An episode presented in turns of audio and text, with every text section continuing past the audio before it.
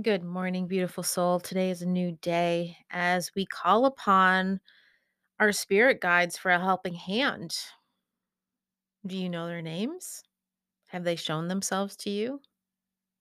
Have you even asked? This is Michelle Irene from the Daily Oracle. Thank you so much for joining me as we dive into card number 39 from the Lightstream Oracle. This world is created through a frequency of energy. And if you can see the card, look along with me as I randomly am looking deeper into it and I actually see the face in the midst of the clouds. Oh, how beautiful. Uh, many of the platforms will share the cards that I share with you every day. And if you have your own deck at home, bring it out every morning when we listen to um, the podcast so we can go along together on this beautiful journey. The energy that has created heaven and earth is a beautiful energy. And now I'm seeing another face. Every time I turn my head, I see something new. The connectivity that I am experiencing today is of a higher frequency than I've ever experienced before. And there are just so many signs and downloads and and messages and things that are coming through. Um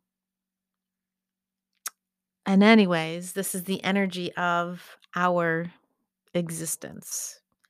So the card reads each step a new lesson in the quest for what you think you may be seeking. Hmm. What it is you think you may be seeking.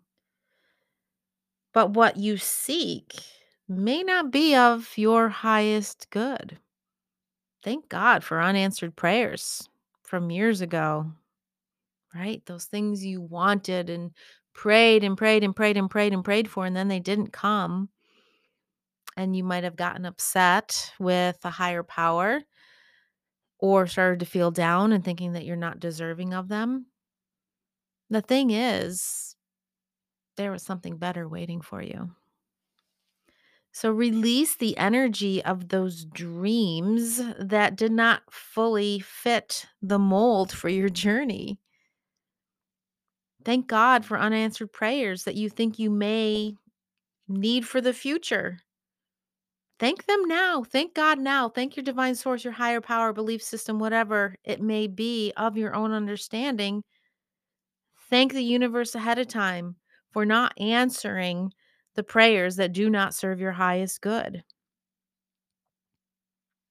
Living as a light being means knowing that you are being guided and you are being taken care of.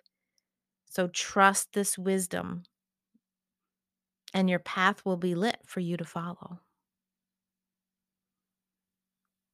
Know there is something better waiting.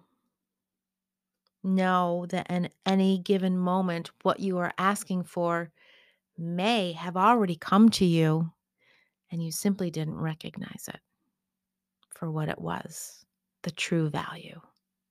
The true value can be seen within. Thank you so much for joining me. Have a beautiful day.